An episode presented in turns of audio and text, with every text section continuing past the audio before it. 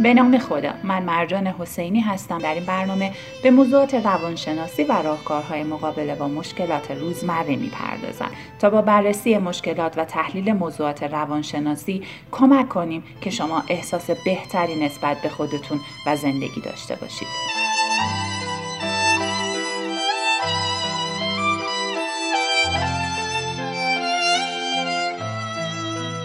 من می‌خوام به چطور مراقبت کردن از کودکان در برابر انبوه خبرهای بد بپردازم کمتر جایی رو سراغ داریم که شهروندان پیگیر آخرین اخبار نباشند و درباره اونها گفتگو نکنند. در این میان کودکان شنوندگان ناخواسته تحلیل های ما بزرگترها هستند. قافل از اینکه شنیدن این اخبار چه اثری بر روان و جسم این کودکان می‌گذارد. کودکی رو تصور کنید که پدر مادر خودش رو سال پیچ می‌کنه.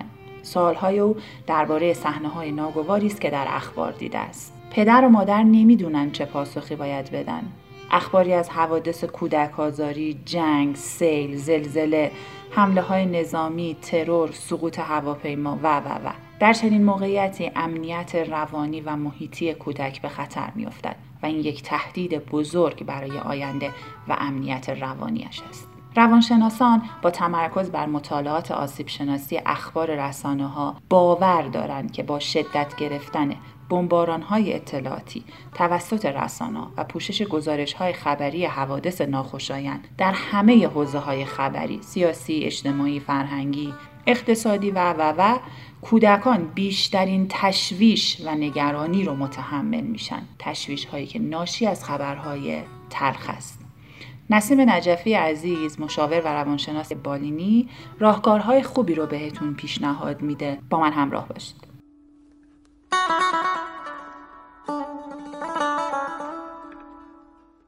سلام می‌کنم خدمت شما دوستای عزیز و نازنینم. وقتی که اخبار خیلی زیاد پخش میشه توی خونه و اخبار پر از اتفاقات ناگوار هست و تکان دهنده و از بلاهای طبیعی صحبت میشه از جمله جنگ عملیات های تروریستی نمی‌دونم سیل زلزله و اینجور مسائل. همه ما بزرگترها درگیر میشه ذهنمون و عملا و بی اختیار در مورد اونها شاید در منزل صحبت کنیم با دوستانمون صحبت کنیم پشت تلفن صحبت بکنیم و بچه ها شنونده های فعالین توی این زمینه ها که اونها هم با ما توی این مسائل حتی بخوان همراهی بکنن صحبت کنن اظهار نظر بکنن و یا نگران بشن. پس وقتی که بچه ها در همچین مواردی در معرض این نوع اخبار قرار می‌گیرن من به عنوان یک مادر و به عنوان یک پدر چه کار باید بکنم که این مسائل کمتر بشه و کمتر سلامت روان فرزند من جلوگیری بشه ازش یعنی محافظت بشه از سلامت روان فرزند من؟ اولا اینکه این اخبار از رسانه های گروهی پخش میشن. از جمله تلویزیون رادیو روزنامه ها مجلات و اینترنت. چرا باید من زمانی که اخبار بد رو دارم ملاحظه می‌کنم؟ مثلا در صفحه اینستاگرامم صدای اون در فضای خونه پخش بشه. یکی از چیزهایی که ما باید کنترل بکنیم اینه که فضاهای مجازی رو در اینجور مواقع تحت اختیار خودمون در بیاریم. یعنی اینکه اجازه ندیم که فرزند ما حتی ذره از این اخبار رو بشنوه و در موردش بخواد احساس نگرانی بکنه. چون متاسفانه ما بزرگترها بیشتر مواقع فراموش می‌کنیم که از کودکمون در برابر اثراتی که این اخبار بد داره جلوگیری کنیم محافظت بکنیم که اتفاقهای بعد اولین چیزی که برای ذهنیت فرزند ما پیش میاره اینه که این اتفاقات ممکنه برای خانواده من هم بیفته. بابای من هم سفر می‌کنه با هواپیما. یا مثلا اتفاقها و رویدادهایی رو که پیش, پیش خودش اتفاقها و رویدادها رو که پیش خودش تصویرسازی ذهنی می‌کنه. این صحبت از کودکی که می‌کنم نوزاد و بچه های دو سه ساله نیست. صحبت از بچه هایی هست که دارای یه سری تفکرات انتظایی هستن می‌تونن تحلیل و بررسی بکنن. بنابراین ما خیلی باید مراقبت بکنیم از فرزندمون در برابر این اخبار. پس صفحات مجازیمون رو چیزهایی رو که در اختیار داریم رو فقط در گوش خودمون از طریق هنسفری از طریق وسایل دیگه بشنویم و در اختیار فرزندمون قرار ندیم. دوم اینکه در مورد این مسائل جلوی بچه ها صحبت نکنیم. حالا یا با همسرمون یا با دوستانمون. سعی کنیم اخبار رو در خصوصی خودمون چت کنید. چه نیازی داره که بین تلفن بزنید و با هم در این مورد صحبت کنیم. کودکان یادتون نره و باز هم تاکید می‌کنم شنونده بسیار فعالی هستن.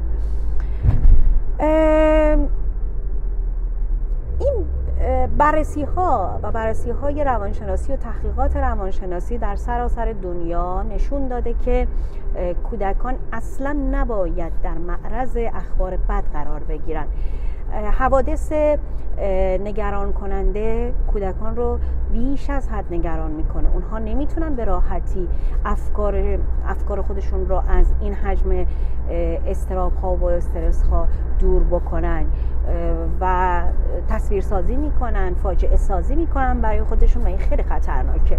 پس از کودکمون در برابر اخبار ناخوشایند محافظت بکنیم و اجازه ندیم که اخبار اثرات منفی رو روی روح روانشون بذاره.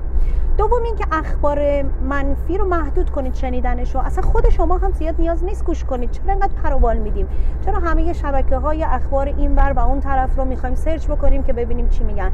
به نوع اساسی ترین مسائلی که گفته میشه از طریق کارشناسایی که می‌شناسید و می‌دونید که حرف درست رو دارن می‌زنن در مسائل اخبار بده این روزها با اونها صحبت کنیم و زیاد دنبال این نباشیم که ببینیم اخبار چی داره میگه و هر لحظه و هر لحظه زندگی شخصی خودمون رو هم توسط این اخبار منفی مختل بکنیم. پس اخبار اخبار منفی رو محدود کنید و سومین مورد این که کنار اونها باشید.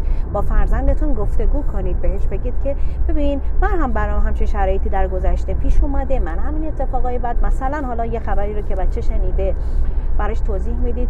یا مثلا می‌تونید به حماسه های مختلفی که مثلا در کشور بوده در لحظات مختلف بوده و موفقیت توش بوده. اشاره بکنید اگر که بچه شما درک انتظایی داره اگر نمی‌تونید مسائل شخصی خودتون رو اتفاقاتی که براتون گذشته در کودکی اونها رو در موردش صحبت بکنید و بهش بگید و این اطمینان خاطر رو به فرزندانتون بدید که در همه لحظات و در همه شرایط در کنار اونها هستید و ازشون محافظت می‌کنید. همه خبرها بد نیستن و به فرزندتون هم اینو بگید که مامان جان همه اخبار که اینا نیست. بیا ببینیم شبکه های دیگر رو نگاه کنیم با هم دیگه. ببین اینجا چه اتفاقای خوبی داره میفته ببین اینجا دارن چه کاری انجام میدن. چقدر خوبی که اینها رو هم ببینیم و اینها می‌تونه جلوگیری بکنه از خیلی از مسائل روانی بدی که ممکنه برای فرزند شما پیش بیاد و این روزها ما شاهدش هستیم که بچه ها دچار استرس شدن دچار استراب شدن و اونها هم دارن در مسائل سیاسی و مسائلی که اصلا الان نیازی به دونستن اونها ندارن دخالت می‌کنن و شنونده های بسیار فعالین. پس ما خیلی باید مراقبشون باشیم. ممنونم از شما که همراه شدید. یک مورد دیگر رو هم فراموش نکنم. با بچه هاتون در مواقعی که اصرار دارن به دونستن مسائل مسائل و اخبار بعد باهاشون جایگزین اون صحبت هایی که می‌کنن و سوال هایی که می‌کنن باشون بازی کنید. جایگزین به کودکتون بازی هایی رو بدید که احساس خوب بهشون بده و به نوعی از تکنیک حواس پرتی استفاده بکنید. متشکرم. انشالله که همیشه حالتون خوب باشه. انشالله که خانواده سالم با سلامت روان داشته باشید. و انشالله که هیچ موردی نتونه نقطه امنیت ما رو که مهمترین نیازمون هست یه نیاز انسان هست رو مورد تهدید قرار بده و آرامش همیشه مهمان کشورمون و مردم عزیزمون ایران باشه.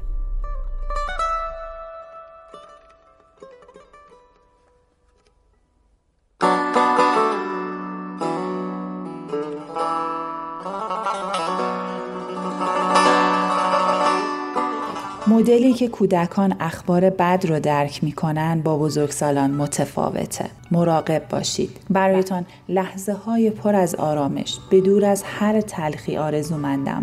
بدرود.